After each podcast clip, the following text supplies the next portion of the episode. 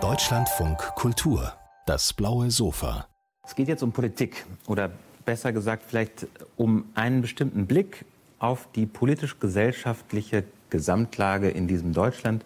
Im Gespräch mit dem Lyriker und politischen Publizisten Max Czolek. Willkommen. Hallo. Äh, Ihr sehr, sehr schön gestaltetes Buch trägt ein Wort im Titel Gegenwartsbewältigung. Keine weiteren Erläuterungen. Wenn man das Wort sich so auf der Zunge zergehen lässt, kann man nicht umhin, Vergangenheitsbewältigung noch mitzuhören wie so einen akustischen Schatten, weil es einfach das geläufigere Wort ist. Ich vermute jetzt mal, dass Sie das wollten. Warum? Also warum diesen Schatten der Vergangenheit in diesem Gegenwartsbewältigungstitel? Hm. Ja, ich würde tatsächlich sagen, dass die Situation, in der wir uns jetzt gerade befinden, gesellschaftlich eine, auf eine kuriose Weise gedoppelt ist. Das eine ist, dass die Dämonen, die Geister der Vergangenheit zurückkehren als die größte Bedrohung, die wir für die plurale Demokratie in der Gegenwart erleben. Namentlich eine völkische Partei, aber auch rechten Terror, der im letzten Jahr ja verstärkt stattgefunden hat in Hanau und in Halle. Und dass die politischen Konzepte, mit denen operiert wird, und das haben wir, glaube ich, in der Wahl in Thüringen sehr gut sehen können, nicht mehr in der Lage sind, diese rechte Bedrohung, diese völkische Bedrohung angemessen zu bewältigen. Das ist die eine Seite. Und die andere Seite ist, dass die gesellschaftliche Gegenwart tatsächlich eine andere geworden ist, eine der radikalen Vielfalt.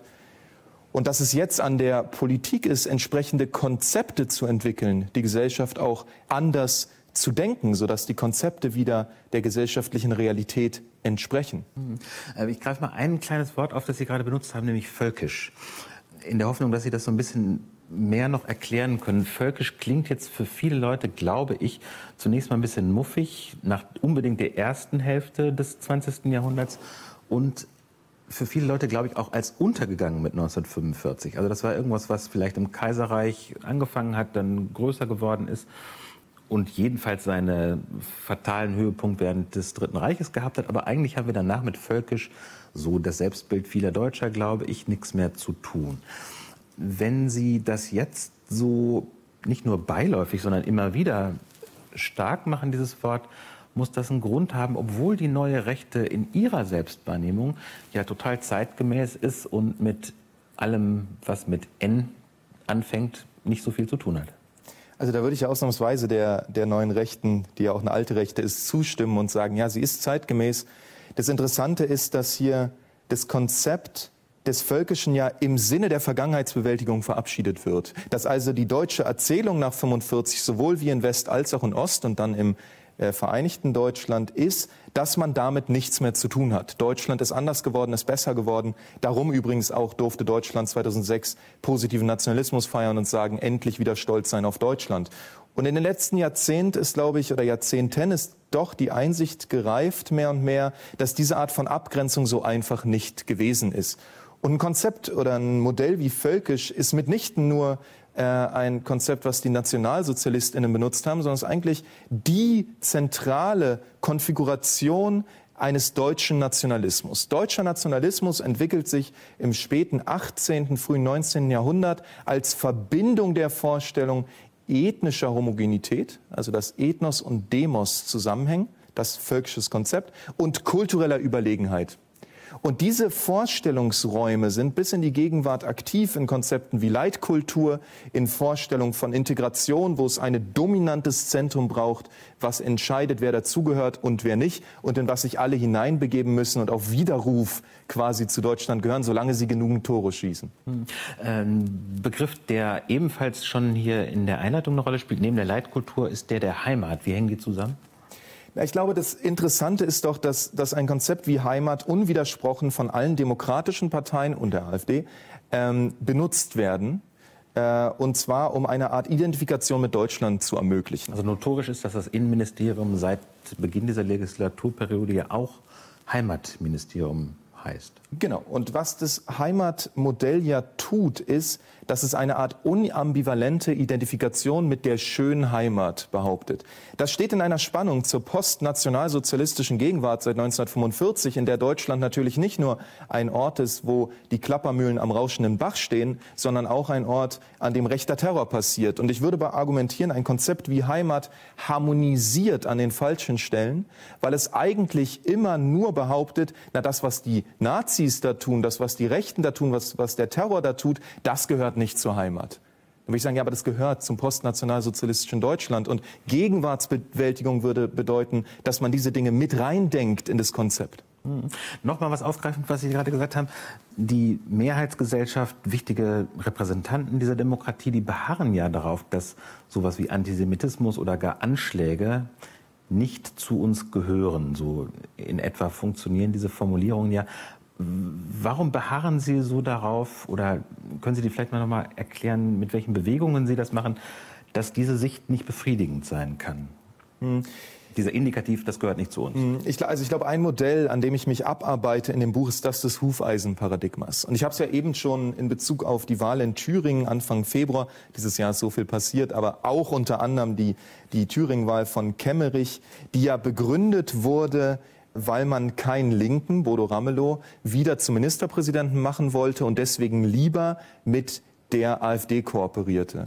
Diese Art von Perspektive einer sogenannten bürgerlichen Mitte, die sagt, wir sind gleich weit entfernt von links wie rechts, kann nicht mehr angemessen wahrnehmen im Rahmen ihrer eigenen äh, sozusagen Analyseinstrumente, dass die zentrale Bedrohung eben nicht von links ausgeht, sondern eben im Moment von einer völkischen Partei. Und deswegen fordere ich in diesem Buch auch ein, ein anderes Konzept, sowas wie einen postmigrantischen Antifaschismus, der nochmal neu fassen würde, auf welche Weise die Existenzberechtigung eines Landes wie Deutschland nach 1945 in einer klar antifaschistischen Position liegen muss und nicht einfach nur in einer, die sagt, na, wir sind hier die bürgerliche Mitte und alle anderen sollen sich angemessen verhalten. Hm. Jetzt haben wir ein paar Sachen versammelt, gegen die Sie sich wenden. Gegen Leitkultur, die verknüpft ist mit Heimat oder gar völkischem Denken.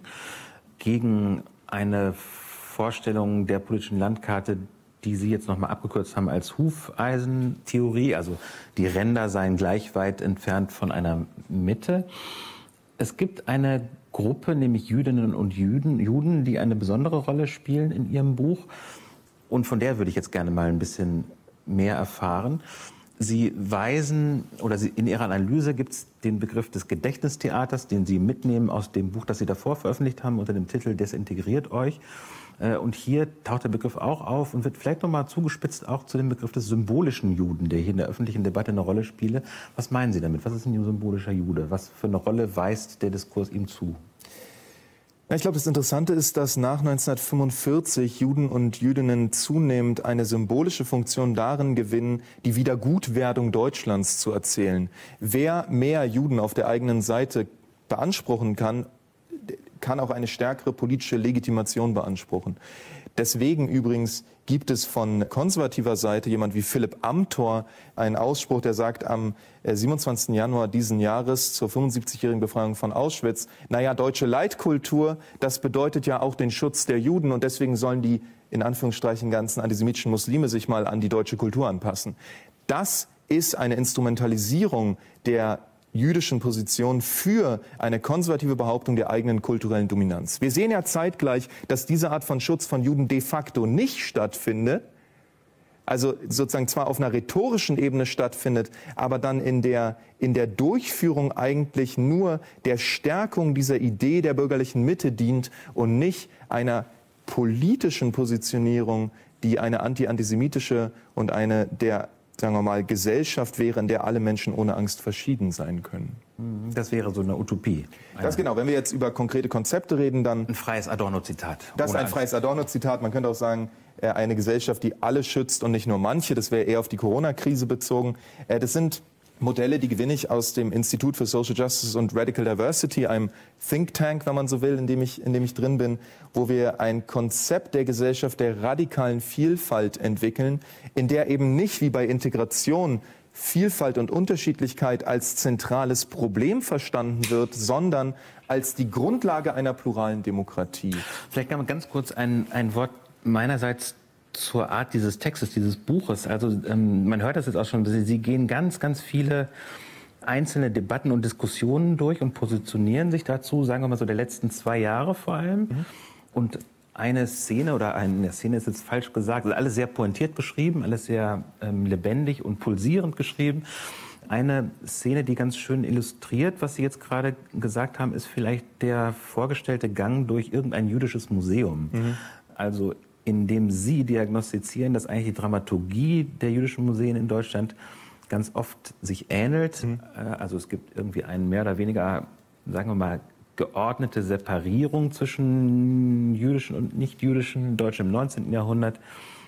Irgendwann dann mit Spannungsaufbau wird die Katastrophe der Shoah erzählt und danach, aber das ist vielleicht der entscheidende Punkt, gibt es irgendeinen hellen Ausgang oder sowas. Also auch da wird in diesem Gedächtnistheater den jüdischen Menschen wieder eine bestimmte Rolle zugewiesen. Mhm. Also ich glaube, ich denke in diesem letzten Kapitel mit dem Titel Jüdisch-muslimische Leitkultur über alternative Perspektivierungen nach.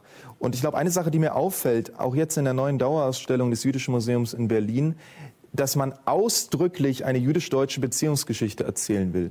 Und es ist ja für sich genommen auch eine interessante Erzählung. Die Frage, die sich mir stellt, ist, ob man Minderheitengeschichten nicht auch jenseits dieses Verhältnisses zur Dominanzkultur erzählen kann. Was es also bedeuten würde, wenn man die Geschichte der Juden und Jüdinnen in Deutschland als Geschichte ihres Andersbleibens erzählen würde.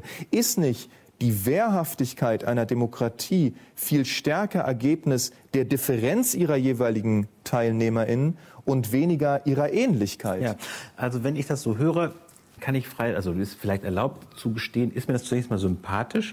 Ich frage mich allerdings, wenn Sie in diesem letzten Kapitel, das Sie gerade genannt haben, eine jüdisch-muslimische Leitkultur gegen die jene Leitkultur stellen, die Sie kritisieren, ob da nicht ein paar Gruppen fehlen. Also warum eigentlich nur jüdische und muslimische Menschen, warum nicht behinderte Menschen, warum nicht schwarze Menschen? Also warum, Absolut. warum werden da wieder zwei privilegiert? Absolut. Ich die jüdisch-muslimische Leitkultur ist eine polemische Setzung, so wie desintegriert euch eine polemische Setzung ist, in der ähm, natürlich das, was ich gerade postmigratischen Antifaschismus genannt habe, mitgedacht wird, in der das sollte ich vielleicht jetzt sagen, vom 3. Oktober bis 9. November finden die Tage der jüdisch-muslimischen Leitkultur im gesamten deutschsprachigen Raum statt. Die Idee ist eigentlich, genau diese unterschiedlichen Leitkulturen zu behaupten und durch ihre Behauptung eigentlich die Idee einer Leitkultur aufzuheben, ad absurdum zu führen und zu zeigen, dass auf künstlerischer und zivilgesellschaftlicher Ebene diese radikale Vielfalt der Gesellschaft schon heute gedacht wird und die politischen Konzepte noch nicht hinterherkommen und dass sich das ändern muss. Diese Veranstaltungsreihe, die Sie gerade genannt haben, ist das da das Programmschrift dazu? Naja, man kann vielleicht sagen, desintegriert euch kam vor zwei Jahren am Ende von zwei Veranstaltungsreihen, nämlich den Desintegrationskongress und die radikalen jüdischen Kulturtage. Und diesmal habe ich es ein bisschen umgekehrt und gesagt, erst schreibe ich das Konzept, das Buch zum Film, jetzt gibt es den Film zum Buch. Äh, also sozusagen die Theaterarbeit danach, wo es ja nicht umsonst das letzte Kapitel ist, was dann auch hineinführt in, in die Welt und dann natürlich auch in die Theaterarbeiten. Eine politische Streitschrift, Gegenwartsbewältigung. Ganz herzlichen Dank fürs Gespräch, Max. Dankeschön. Vielen Dank.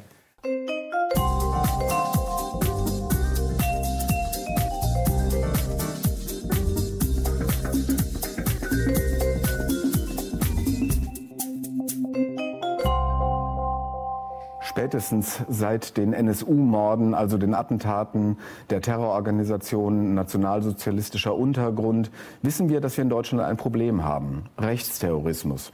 Und dann kamen Halle und Hanau und der Mord an dem Kasseler Regierungspräsidenten Walter Lübcke dazu. Grund genug also, sich mit den Ursprüngen des Rechtsterrorismus in Deutschland zu beschäftigen. Und das hat der Historiker, Buchautor und Dokumentarfilmer Florian Huber getan in seinem Buch Rache der Verlierer. Herzlich willkommen auf dem blauen Sofa, Herr Huber. Vielen Dank. Ich freue mich hier zu sein. War denn die Gegenwart des rechten Terrors für Sie der Anlass, sich das mal genauer anzuschauen, was sich vor genau 100 Jahren so in Deutschland ereignet hat? Ja, natürlich. Es hat sich ja in den letzten Jahren gehäuft. Sie haben ja alles schon aufgezählt. Ich muss das gar nicht machen. Bei mir kommt aber noch eine persönliche Note dazu. Ich bin ja in Bayern aufgewachsen und in den frühen 80er Jahren hatten wir dort zunächst das Phänomen der Wehrsportgruppe Hoffmann. Das war ein sehr rechtsextremistisches Netzwerk, das da irgendwie bei uns in den Bergen trainiert hat. Und das Zweite, woran ich mich erinnere, war der Oktoberfestanschlag Anfang der 80er Jahre. Und das hat uns damals äh, ungeheuer aufgewühlt. Und die Verbindung von dem, was wir heute erleben und meine Erinnerung von damals, das war für mich der Anlass, dieses Buch zu schreiben. Begonnen hat das Ganze schon, also nicht ihr Buch schreiben, sondern der Rechtsterrorismus in Deutschland eigentlich, und man denkt ja normalerweise, das kommt mit den Saalschlachten, die die Nationalsozialisten in den äh, späten 20er Jahren eigentlich veranstaltet haben, aber es ist tatsächlich viel früher losgegangen. Genau, diese Geschichte beginnt eben vor Hitler und das ist das, was wir heute vergessen haben. Es beginnt unmittelbar nach dem Ersten Weltkrieg. Sie müssen sich vorstellen, bis dahin gab es in Deutschland keine politischen Morde. Es gab nicht diese Attentate und es gab auch nicht diesen Extremismus in dieser Form. Und auf einmal bricht das auf nach 1918 in einer Art und Weise, dass da innerhalb von drei oder vier Jahren fast 400 Menschen ermordet werden, zum Teil auf offener Straße. Und das meiste ging auf das Konto der Rechtsextremisten. Das heißt, wir haben da eine Explosion von Gewalt und deswegen nenne ich das auch die Erfindung des Rechtsterrors vor genau 100 Jahren. Rache der Verlierer heißt Ihr Buch. Wer waren denn die Verlierer nach dem Ersten Weltkrieg? Also die Verlierer waren zunächst mal alles Männer, meistens junge Männer, die aus dem Krieg kamen, aus dem Ersten Weltkrieg, aus einem Krieg, den sie verloren hatten, wo sie sich aber als Sieger gefühlt haben. Und das waren Männer, die konnten nicht verstehen, warum sie auf einmal als Verlierer gelten sollten. Sie konnten das nicht akzeptieren. Und sie hatten ja nicht nur ihren Krieg verloren, sondern auch ihre Werteordnung. Das Kaiserreich war auf einmal weg von heute auf morgen. Und am Ende war das für sie eben auch das Gefühl zu sagen, wir haben auch Deutschland verloren, wir haben unsere Heimat verloren. Und das war der Impuls zu sagen, und genau dieses Deutschland holen wir uns jetzt zurück, wenn nötig mit aller Gewalt. Mhm. Und wie haben Sie es dann versucht, sich zurückzuholen? Eben indem sie sich zusammengeschlossen haben. Äh, sie müssen sich vorstellen, aus diesem Krieg kamen nicht nur Hunderte, sondern Tausende frustrierte Verlierertypen, die sich damit aber nicht abfinden wollen und äh, die aber auch keinen Platz in dieser neuen Republik Demokratie gefunden haben und die sagen, wir müssen das nicht akzeptieren. Wer sind denn eigentlich die Schuldigen? Und wir werden uns das zurückholen, was wir verloren haben. Und sie schließen sich zusammen in Netzwerken, in Verbänden, in Geheimorganisationen. Und am Ende ist der Weg für dann auch nicht mehr weit zu sagen, dann wenden wir eben Gewalt an. Und sie ermorden Menschen und sie machen Attentate und sind damit ehrlich gesagt ziemlich erfolgreich. Einer dieser Verlierer ist Hermann Erhard. Ehrlich gesagt kannte ich den bis zu Ihrem Buch nicht. Ich habe zwar gehört, dass Walter Rathenau ermordet worden ist. Darin war er irgendwie auch verstrickt. Ich habe Ernst von Salomon den Namen schon gehört und auch über ihn gelesen, aber den kannte ich nun wirklich als Namen nicht. Ist es eine absolute Lücke oder ist er einfach nicht so im Vordergrund der historischen Betrachtung?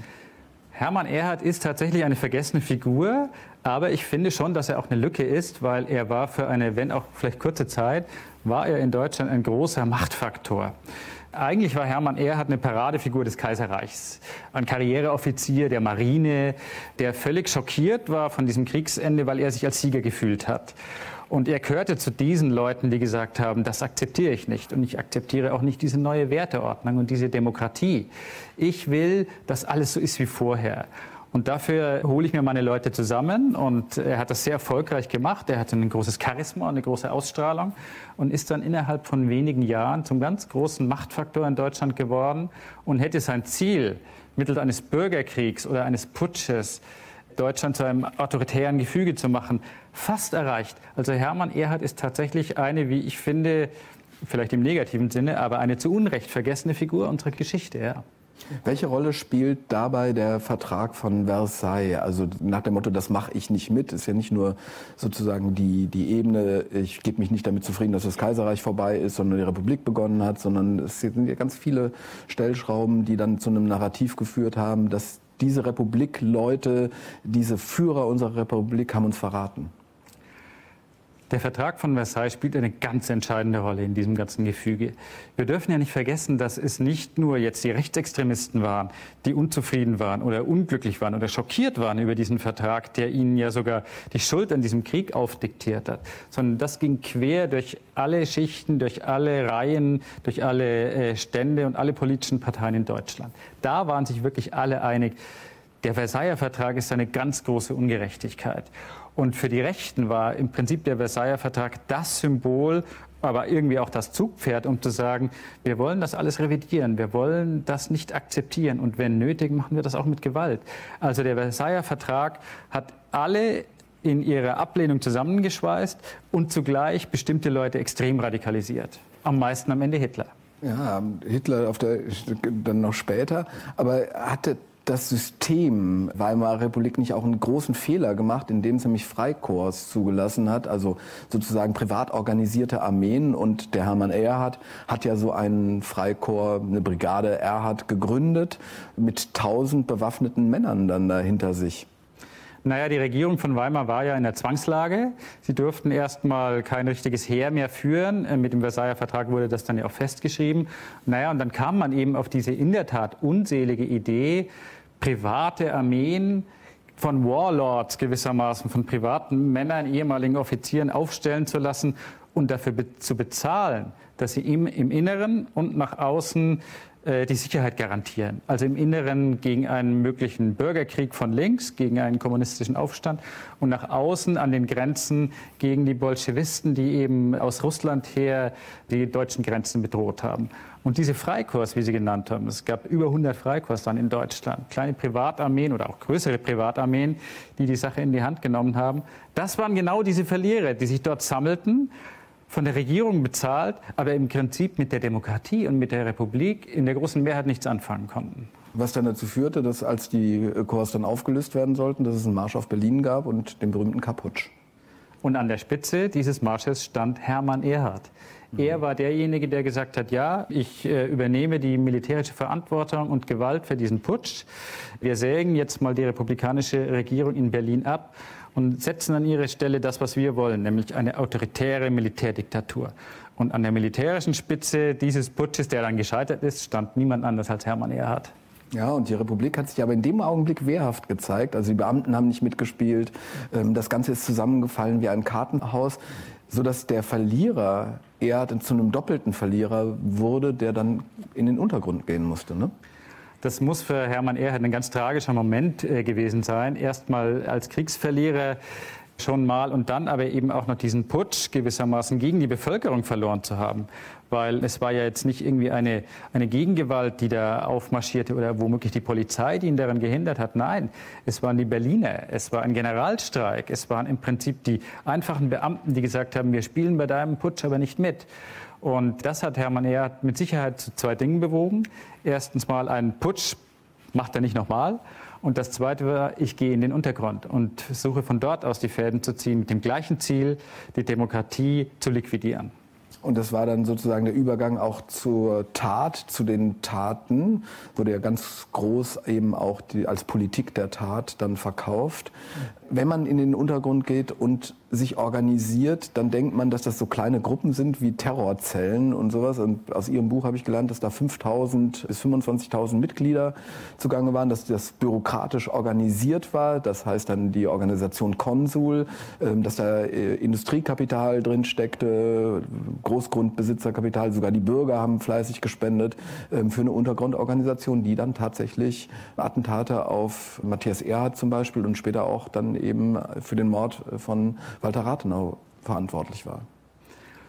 Hermann Erhard hat tatsächlich, nachdem er als Putschist gescheitert und vom Hof gejagt worden war, in München ein geheimes Netzwerk aufgebaut. Und er hatte ja sehr viele Anhänger über ganz Deutschland verteilt. Und er hat eine Struktur errichtet unter dem Namen Geheimorganisation Konsul, die wohl zwischen fünf bis, man schätzt sogar bis zu 20.000 Männer äh, unter Waffen hatte, ständig mobilisierbar, die nur auf den Befehl gewartet haben, endlich loszumarschieren gegen diese Demokratie, um den Bürgerkrieg auszulösen. Und es war in der Tat eine hochspezialisierte und hochdifferenzierte Struktur von München aus operieren, aber über Kuriere in ganz Deutschland verbunden. Die Zellen, von denen Sie sprechen, die saßen überall. Die saßen in Chemnitz, die saßen in Rostock, in Breslau. Überall gab es Zellen dieser Organisation Erhard. Und äh, die haben im Prinzip nur darauf gewartet, wann geht es endlich los, wann können wir das Heft in die Hand nehmen, wann holen wir unsere Karabiner von unterm Bett hervor und schießen die Republik zusammen. Und fast hätte es geklappt. Also Sie haben tatsächlich Walter Rathenau ermordet, also durch zwei Leute und einen Fahrer. Ähm, aber was Sie versucht haben, war, äh, dass dann womöglich ein kommunistischer Aufstand war, der dann wieder äh, niedergeschlagen werden muss durch diese vielen bewaffneten Menschen. Genau, das war das erklärte Ziel, tatsächlich schriftlich festgehalten, in einer schriftlichen Satzung fixiertes Ziel. Aufhören, Abschaffung der Demokratie, eine neue Staatsform. Und äh, tatsächlich sollte dieser Mord an Walter Rathenau, diese prominenteste Figur damals im deutschen politischen Spektrum, der Außenminister, den wirklich jeder kannte, wenn ihn auch nicht jeder liebte. Aber das Kalkül war tatsächlich, wir erschießen diesen Außenminister Rathenau in Berlin auf offener Straße und lösen damit einen Bürgerkrieg aus, indem wir dieses Land ins totale Chaos stürzen. Und man muss sagen, zunächst mal ist das Attentat gelungen, das wirklich ein, ein äh, Hasardstück sondersgleichen war. Aus dem fahrenden Wagen einen Menschen erschießen, das gab es vorher noch nie. Und das hatte eine ungeheure Signalwirkung. Und es hätte tatsächlich fast dazu geführt, dass äh, diese Republik, diese Weimarer Republik schon nach drei Jahren im Chaos versunken wäre. Und dann wäre der Moment gekommen für die große Organisation Erhard und ihre allen möglichen Sympathisanten, die Waffen hervorzuholen, auf Berlin zu marschieren und dann endlich Schluss zu machen mit dieser verhassten Demokratie. Jetzt haben wir die ganze Zeit über die Geschichte gesprochen. Lassen Sie ganz kurz noch einen Blick auf die Gegenwart werfen. Was lernen wir denn daraus? Weil in Ihrem Buch erfährt man, dass viele Motive, Narrative, Verräter, Systemkritik, Politik der Tat eigentlich jetzt immer noch in der Geschichte oder in der Gegenwart des Rechtsterrors eine Rolle spielen. Genau, mir ging es in diesem Buch nicht darum, irgendeine verstaubte Anekdote von vor 100 Jahren zu beschreiben, sondern ich wollte tatsächlich zeigen, hier gibt es Strukturen, hier gibt es Milieus und Mentalitäten, die sind heute noch ganz genauso wirksam wie damals. Das geht bis in die Sprache hinein. In der Vorwurf des Volksverräters, den man ja an Joachim Gauck und Angela Merkel jeden Tag äh, hört äh, auf bestimmten Veranstaltungen. Genau diese Worte gab es damals auch schon. Das heißt, wir haben hier äh, vor genau 100 Jahren äh, die Erfindung, die, die Geburt von etwas, was uns bis heute verfolgt. Und ich habe dieses Buch auch deswegen Rache der Verlierer genannt, weil diese Figuren, diese zu kurz gekommenen, diese Leute, die sich an den Rand gedrängt fühlen, die haben wir doch heute auch. Und die werden immer lauter. Und auch die haben was gegen unsere Demokratie und gegen unsere Gesellschaft. Und äh, wir tun sehr, sehr gut daran, es anders zu machen, als es die Weimarer Republik gemacht hat, nämlich diese Leute einfach zu ignorieren, an den Rand zu drängen und zu sagen, die gibt es nicht mehr. Doch, die gibt es noch. Und äh, die fühlen ihren Schmerz des Verlierers jeden Tag. Und meine Lehre aus dieser Geschichte ist die, wir müssen gucken, dass wir dort einen Weg zu finden, mit diesen Leuten in Kommunikation zu treten, wie auch immer, oder den Konflikt zu suchen. Nur nicht sagen, es gibt sie nicht mehr. Florian Huber, vielen Dank für das Gespräch. Die Rache der Verlierer, das Buch von Florian Huber, ist im Berlin Verlag erschienen. Bitte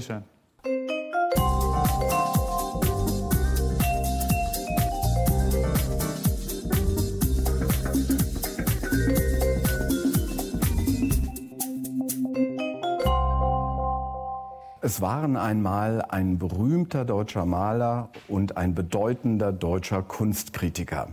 Der Kunstkritiker schrieb einen Artikel, in dem er eine Verschiebung des Diskurses nach rechts deutete. Er benutzte dazu Äußerungen des Malers und auch Werke des Malers. Dem Maler gefiel das gar nicht sehr. Er malte ein Bild. Auf dem sitzt eine Figur, und malt ein Bild unbeholfen mit den eigenen Exkrementen. Man sieht einen angedeuteten Hitlergruß. Hitler schaut selbst oder eine Hitlerfigur schaut selbst hinten durchs Fenster hinein. Das ist ein deutsches Märchen und zwar ein Debattenkulturmärchen aus dem Jahr 2019. Der Kritiker hat das Märchen aufgeschrieben und ist jetzt hier. Herzlich willkommen, Wolfgang Ulrich auf dem braunen Sofa. Danke, Herr Janczyk. Was hat Sie denn bewogen, das Gebettel von zwei Alpha-Tierchen des deutschen Kunstbetriebs nochmal zu einem Buch zu verarbeiten? Ja, gut, Sie haben es ja selber schon mit einem Märchen verglichen. Märchen haben es an sich, dass sie äh, äh, sagen, Sujets enthalten, die eine symbolische Bedeutung besitzen, denen man das zumindest zutraut, dass sie mehr als nur einen wörtlichen Sinn haben. Und das schien mir bei dieser Auseinandersetzung und vor allem bei diesem Bild von Neo Rauch, dessen Namen Sie noch gar nicht genannt haben, glaube ich, ähm, auch der Fall zu sein, dass es hier also nicht etwa um einen persönlichen Streit geht. Ich muss vielleicht dazu sagen, Neo Rauch und ich haben uns, wir haben uns nie persönlich getroffen. Wir kennen uns also sagen nur von den Bildern, von den Texten her. Insofern geht es auch nicht darum, in einem solchen Buch jetzt vielleicht ein, eine private Fehde einfach nochmal in die nächste Runde zu führen. Nein, es geht schon eher darum, aus einem Fall, der erstmal so sehr persönlich anmuten mag, etwas vielleicht Allgemeineres, was mehr verrät über unsere heutige Gesellschaft, über den Kunstbetrieb, aber vielleicht auch nicht nur über den Kunstbetrieb, äh, das noch ein bisschen rauszuarbeiten. Und ähm, dieses Bild hat ja auch einen Titel bekommen von äh, seinem Schöpfer. Es heißt der Anbräuner und das ist ein Wort, das erstmal zurückgeht auf Ernst Jünger. Äh, das meint so eine das Zeitalter der Anstreicher ist vorbei, genau. das Zeitalter der Anbräuner der beginnt. Anbräuner, das sind natürlich diejenigen, die zur Zeit der Nazifizierung andere bezichtigt haben, da im Dritten Reich eine aktive Rolle gespielt zu haben. Jünger bezog es sicher aber auch auf die Zeit nach 1968. Das Wort kommt bei ihm erst in den 80er Jahren auch vor, also als das Dritte Reich nochmal von einer kritischen jungen Generation aufgearbeitet wurde. Und jetzt plötzlich im Jahr 2019, wie Sie sagen, ähm, wird dieser Begriff wieder ausgegraben und äh, jetzt erstmal vielleicht ganz konkret auf mich als Kritiker gewendet, der jetzt ich hier sagen, das ist schon eine gewisse Ähnlichkeit mit Ihnen. Ich habe sie nicht so erkannt. Ich muss sagen, ich habe am Anfang auch gar nicht so wahrhaben wollen, dass jetzt hier ein Kritiker gemalt ist. Warum soll ich als Maler gezeigt werden als Kritiker? Aber gut, ähm, ich glaube, es ist schon so gemeint.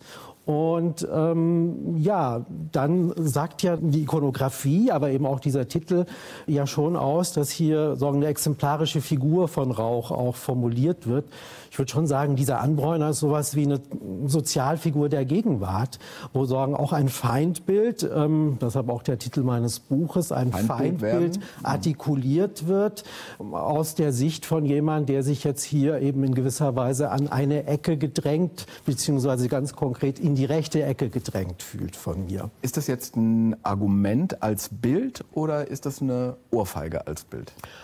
Also Rauch selbst hat ja im Interview gesagt, es sei eine wohlverdiente Ohrfeige, dieses Bild. Da ist ja vielleicht auch nochmal daran erkenntlich, es ist als Schmähbild äh, auch intendiert. Das soll den Kritiker eben auch herabsetzen, herabwürdigen mit dieser Ikonografie, dieser fäkalen Ikonografie, mit diesen Nazi-Symbolen noch dazu. Also das, äh, das, das auf jeden Fall, ja. Kommen wir doch mal zum Anbräumen, sozusagen zu dem Vorwurf, äh, jemanden in so eine rechte mhm. Ecke zu drängen. Wenn man normalerweise sagt, okay, im Kunstbetrieb gibt es jetzt auch einen Maler, der ist mit der Flüchtlingspolitik von Angela Merkel nicht einverstanden, äußert sich auch dementsprechend, dann würde man sagen, naja gut, okay, ähm, in diesem eher linken Spektrum der Gesellschaft ist es halt eine, sagen wir mal, interessante Position. Warum steckt denn da aus Ihrer Perspektive auch ein Empörungscharakter drin?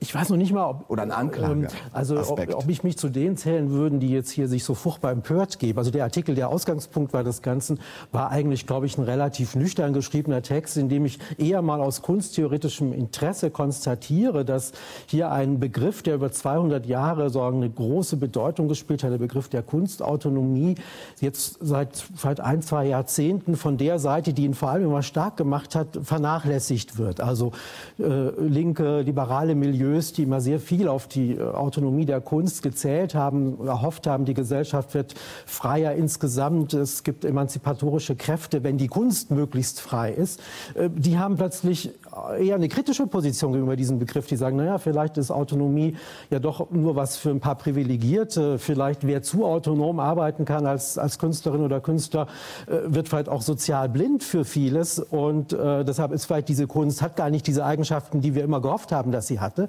Also wird dieser Begriff da vernachlässigt. Auf der anderen Seite haben wir aber ja jetzt bei Vertretern vielleicht eher neuer rechter Milieus so ein sehr engagiertes äh, Eintreten für sowas wie eine Freiheit. Man, man protestiert gegen Cancel Culture, man protestiert gegen Political Correctness, man fühlt sich überall eingeschränkt, angegriffen. Neo Rauch zum Beispiel spricht sehr gerne von den Politkommissaren, die den Kunstbetrieb beherrschen, als Kuratorinnen und Kuratoren, die ihn gar nicht auf eine Biennale lassen mit seinen Bildern. Also von der Seite wird plötzlich der Freiheitsbegriff sehr stark gemacht, aber mit einer anderen Konnotation. Und das fand ich eben interessant. Freiheit nicht mehr im Sinne von Selbstbestimmung, von Emanzipation, sondern eher von Selbstbehauptung, von äh, sagen, auch sich äh, reagieren auf ein sich angegriffen fühlen. Und das, finde ich, drückt sich ja in diesem Bild fantastisch aus. Auch genau diese Haltung, dass jetzt hier sagen, diese Figur, auf die man so wütend ist, weil sie angeblich eben alles nur nach Standards von Political Correctness misst, dass man die jetzt hier so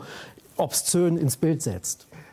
Ja also im Grunde könnte man auch sagen, dieses Bild war die, die, eine perfektere Bestätigung dessen, was ich in diesem Artikel erstmal so relativ abstrakt eigentlich beschrieben habe, hätte es nicht geben können. Aber eigentlich könnte man doch sagen, in solchen Zeiten, in denen wir leben, ist es jetzt normal, dass eben sehr unterschiedliche politische Äußerungen, sehr unterschiedliche Zugänge, sehr unterschiedliche Umgänge mit Freiheiten, also auch mit, mit der Kunstfreiheit genossen werden. Auf der anderen Seite äh, gibt es eben diejenigen, die sagen, durch ein starkes Engagement für die Kunstfreiheit von der rechten Seite mhm. werden Diskurse normalisiert, die aus der Perspektive derer, die das sagen, nicht vorkommen sollten in der Gesellschaft. Also sozusagen Antigeflüchtete und so weiter und so weiter. Ist für Sie Neo Rauch denn ein reaktionärer Maler?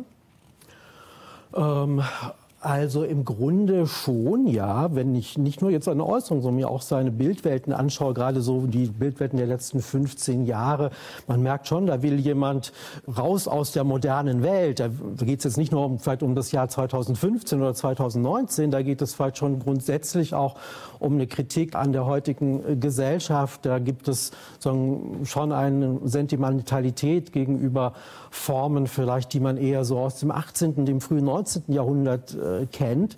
Und es geht auch überhaupt nicht darum, das zu diskreditieren. Und ich würde auch immer noch zu denen gehören, die sagen, ich möchte auch jetzt gar nicht sagen, diesen Begriff einer freien Kunst oder die Idee einer Kunstfreiheit völlig über Bord werfen. Natürlich darf ein Künstler in seinem Werk ganz andere Welten äh, äh sagen, vergegenwärtigen, erträumen, sentimental sein, so viel er will. Wenn er sich jetzt hier doch politisch äußert, ähm, dann würde ich nicht so weit gehen und sagen, ja, weil er Künstler ist, darf er alles sagen und wir müssen das alles so einfach hinnehmen und abnicken, sondern da bin ich dann genauso, ist er für mich genauso eine Position, über die man zu diskutieren hat und der ich vielleicht auch widerspreche, wie wenn ein Politiker, ein Sportler oder irgendjemand anders sich politisch plötzlich äußert. Dieses Bild wird ja auch, wie Sie schreiben, identitätspolitisch aufgeladen, spielt in einem Streit zwischen Ost und West eine Rolle. Ostdeutscher Künstler fühlt sich angegriffen von einem westdeutschen äh, Kritiker. Ich habe unglaublich Schwierigkeiten gehabt, diese kleine Pappe hier mitzubringen. Hm. Also am Ende war es der Sammler ähm, Christoph mhm. Garner selber, der uns das Bild extra nochmal zur Verfügung gestellt mhm. hat, weil es quasi nicht zu kriegen war. Wie stark sind denn diese identitätspolitischen Debatten heute aufgeladen mit sagen wir, auch moralischen oder anderen mhm. Vorstellungen? Mm, also für mich wurde es dann schon in der weiteren Beschäftigung auch nochmal mit diesem Bild und mit dem ganzen Kontext deutlich geworden, dass es hier nicht nur um Konflikt geht zwischen einem Künstler und einem Kritiker, sondern schon auch ganz spezifisch um eine Art von Ost-West-Konflikt. Neo Rauch kommt aus dem Osten, ich komme aus dem Westen und man kann es vielleicht so auch, wirklich auch nochmal an dem Bild selber festmachen. Also auf dieser Leinwand ist nicht nur diese Hitlerfigur, die Sie beschrieben haben, sondern drunter auch die Buchstaben W und U, das sind meine Initialen. Also ich habe quasi, bin der Maler dieses Bildes, das ist meine Signatur. Aber von mehreren Seiten wurde mir erzählt, Neo Rauch hatte mit diesem W und U auch noch an einen anderen Ulbricht. jemand gedacht, nämlich an Walter Ulbricht. Ah, da gibt es aber noch ein ähm, T, das Und da gibt es noch ein umgefallenes T, das wäre sagen, der Wutbürger, der sich hier äußert. Aber vielleicht noch mal kurz zurück zu dem anderen. Ähm, sagen, für ihn ist jemand wie Walter Ulbricht sagen, zu Zeiten der DDR jemand, der sagen, die Freiheiten der Menschen eingeschränkt hat, der im, im Grunde äh, sagen, ein Überwachungsstaat, der auf Denunziation angelegt war, getragen hat. Und ähm, heute fühlt sich jemand wie Neo Rauch und heute fühlen sich eben viele, gerade auch aus Ostdeutschland, in so einer Art von DDR 2.0. Das haben wir jetzt auch in den letzten Monaten noch mal verstärkt erlebt, dass jetzt zum Beispiel die äh, Corona-Schutzmaßnahmen einseitig nur als Einschränkung von Freiheitsrechten empfunden werden. In den sozialen Medien zirkulieren Reproduktionen von diesem Bild unter äh, Corona-Leugnern, äh, die sagen, jawohl, hier hat so der Maler so gezeigt, was so diese perversen Figuren von heute sind, die uns die Freiheit wieder nehmen. Und wo viele jetzt plötzlich auch aus dem Osten das Gefühl haben, sie haben jetzt hier endlich mal nicht so diese Opferrolle, diejenigen, die vom, vom Westen irgendwie überwältigt und äh, an den Rand gedrängt wurden, sondern sie haben einen Erfahrungsvorsprung. Sie wissen ja, was eine Diktatur ist, was es heißt, in einer freiheitseingeschränkten Gesellschaft zu leben. Und sie meinen deshalb, sie spüren schneller als andere, dass wir schon wieder so weit sind. Und ihr auch wäre so derjenige mit dieser Figur des Anbräuners genau dieses Feindbild, dieses Gegenbild eigentlich formuliert hat. Das alles ist nachzulesen in Wolfgang Ulrichs Buch Feindbild werden. Erschienen ist es im Wagenbach Verlag. Danke.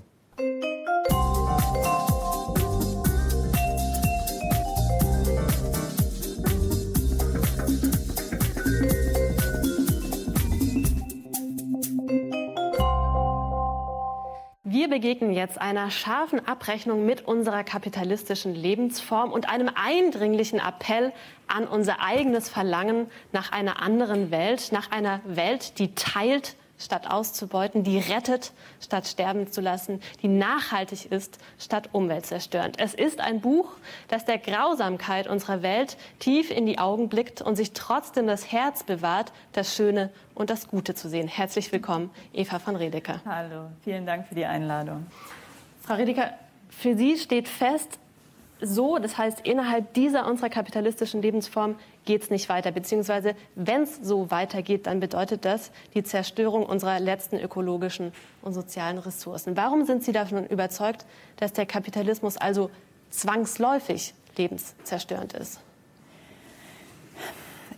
Ich habe mich im Laufe des Schreibens eigentlich immer stärker davon überzeugt, dass es wirklich zum Wesen der kapitalistischen Logik gehört, das Leben, zumindest das, was wir hier auf Erden haben, also unser planetares Ökosystem, zu ruinieren. Und auf zwei verflochtene Weisen, einerseits durch die kapitalistische Eigentumslogik, die Dinge zum Missbrauch freigibt, was vielleicht für sich genommen noch nicht so schlimm wäre, sondern nur eine große menschliche Verantwortung schafft.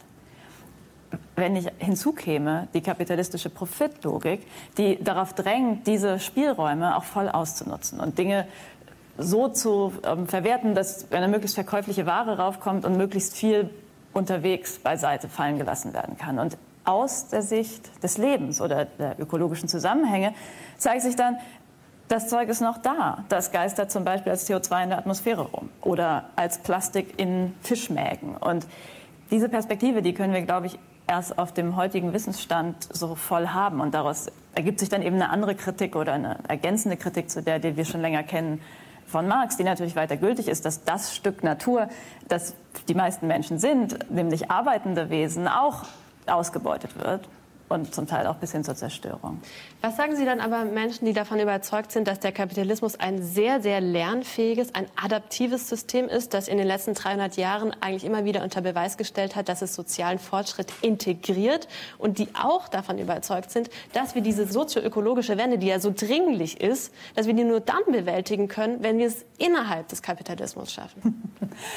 Äh, ich glaube, denen sage ich erstmal, mach mal, ja. Also es wäre ja schön zu sehen, alles, was wir derzeit sehen, geht ja in die andere Richtung. Und natürlich gibt es dieses Hoffen darauf, dass nur die Innovationskraft des Kapitalismus die Instrumente bereitstellen kann oder die Technologien finanzieren kann, die dann das CO2 wieder aus der Atmosphäre sorgen oder was, saugen oder was auch immer. Das kommt mir immer vor wie so ein Argument, als würde man sagen, hier ist eine Wiese, da ist ein Stacheldrahtzaun mit einem Tor drin und den Leuten, die den Zaun rausreißen wollen, sagt man jetzt, oh, aber es war immer so schön, wir konnten dann durch das Tor gehen, jetzt kommen wir da nicht mehr durch. Ja? Also nur, dass bisher Innovation kanalisiert wird durch die Marktinteressen, heißt ja nicht, dass es keine andere Potenziale von menschlicher Kreativität gibt, zumal angesichts der Katastrophe. Das ist ja nicht so, dass wir alle die Wahl hätten, einfach gemütlich auf dem Sofa, also ich meine, nichts gegen Faulheit an so schönen Sitzmöbeln, ja, auf dem Sofa zu bleiben, sondern es, diese Veränderungen in unserer natürlichen Umwelt stehen ja einfach unvermeidlich ins Haus. Und das Zweite ist, dass ich sogar sagen würde, der Kapitalismus ist derzeit in einer Phase, wo zum Beispiel durch das diffizile Patentrecht und durch Konkurrenzverhältnisse zwischen Firmen, auch zwischen Volkswirtschaften, Innovation gerade gehemmt wird. Also wir sehen das gerade beim Corona-Impfstoff. Ja, das würde ja schneller gehen, wenn das nicht private Pharmafirmen wären, die jeweils versuchen, einen Teil ihrer Ergebnisse für sich zu behalten. Jetzt haben Sie schon gesagt, Ganz wichtig für das Funktionieren von Kapitalismus ist Eigentum. Und Eigentum ist verbunden mit einem bestimmten Privileg, nämlich dem Versprechen, dass man mit seinem Besitz machen und lassen kann, was man will. Jetzt ist aber diese grenzenlose Verfügungsgewalt seit Beginn der Moderne sagen wir, eingeschränkt worden. Ja? Also mindestens, wenn es um den Zugriff auf Menschen geht. Frauen und schwarze Menschen zum Beispiel schauen auf eine sehr lange Geschichte der Selbstbefreiung aus unterdrückerischen mhm. Situationen zurück. Ich spreche das an, weil für Sie ein Begriff ganz zentral ist, nämlich der Begriff des Phantombesitzes. Mhm. Der ist für Sie ganz zentral für die Beschreibung, für die Analyse unserer Gegenwart. Warum?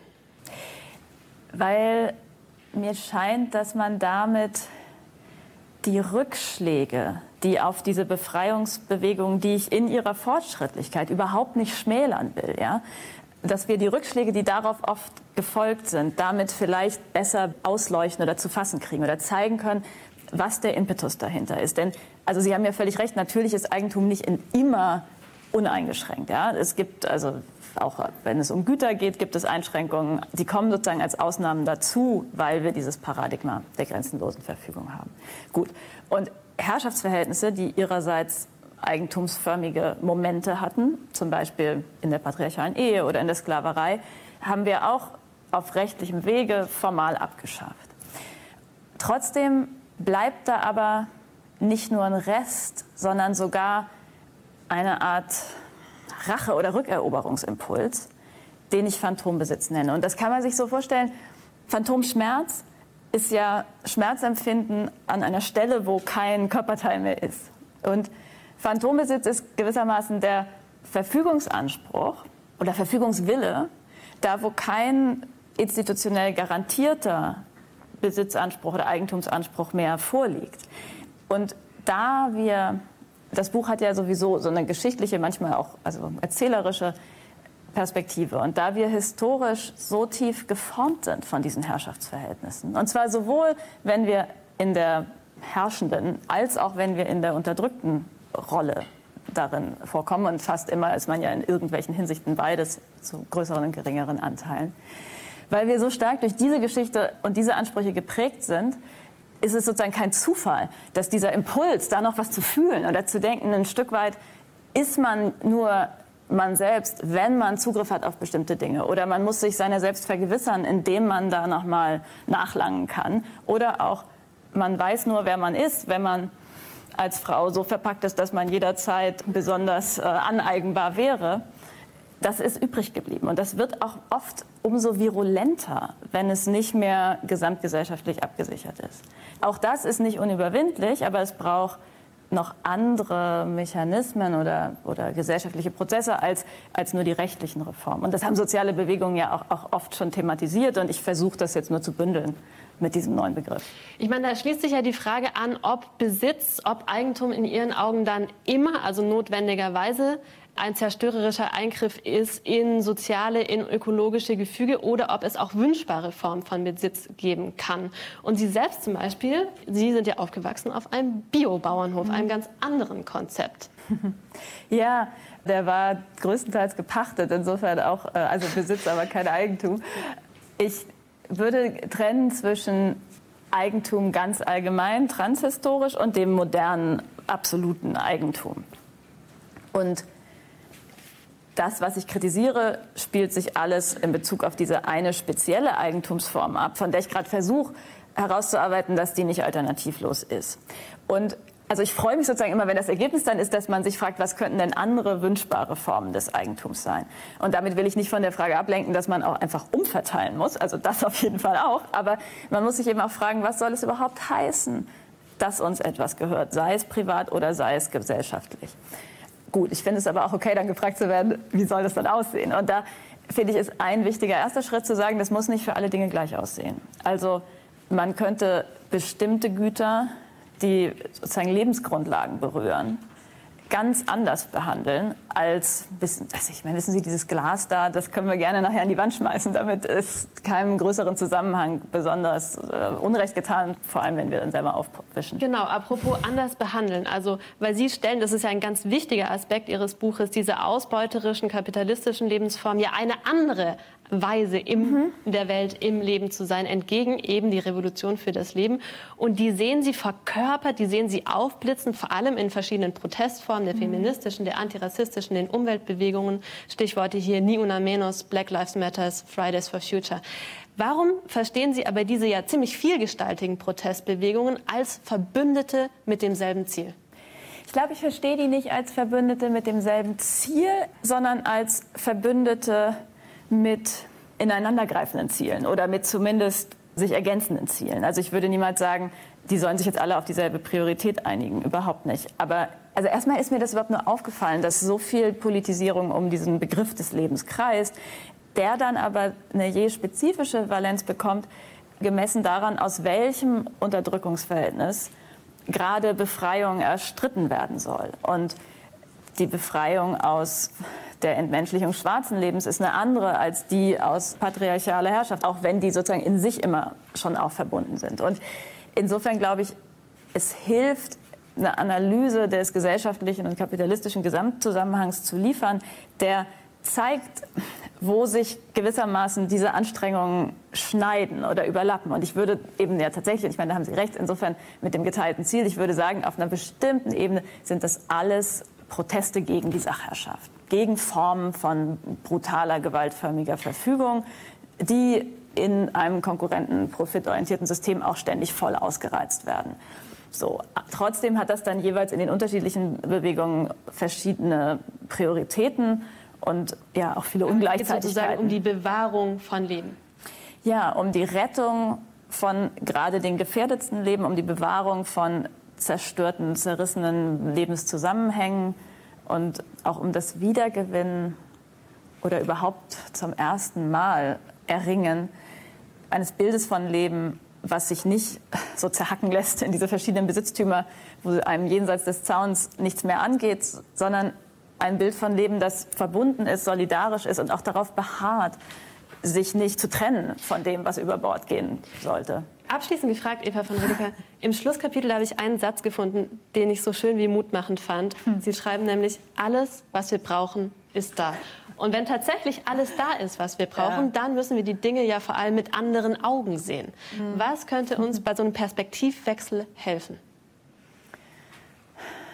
Ja, so schön das als Autorin wäre zu sagen, andere Beschreibungen, glaube ich, helfen einem andere Erfahrungen. Also es helfen vielleicht noch Vorbilder. Also deshalb orientiere ich mich so stark an kleinen Praktiken, die in den Bewegungen schon aufscheinen und finde dann auch relativ konkrete Bilder dafür. Also bis hin zu, das ist irgendwie wie, wie diese mythologische Figur und das ist jene Geste oder ich spreche davon, dass es regenerierende Gesten gibt und, und weltwahrende, also weltstützende Gesten weil ich glaube, dass man nur aus, aus konkreten Anknüpfungspunkten die Hoffnung ziehen kann, dass es anders weitergehen kann. Also man muss schon irgendwo auf einem Stückchen anderem Boden stehen, um dann den Horizont auch anders zu sehen. Und das, ich glaube, die Ordnung, in der wir leben, wäre längst zerflogen, wenn wir nicht bereits jetzt solche Zusammenhänge hätten und kennten. Und insofern darauf den Blick lenken zu können. Das, das war die Hoffnung beim Schreiben.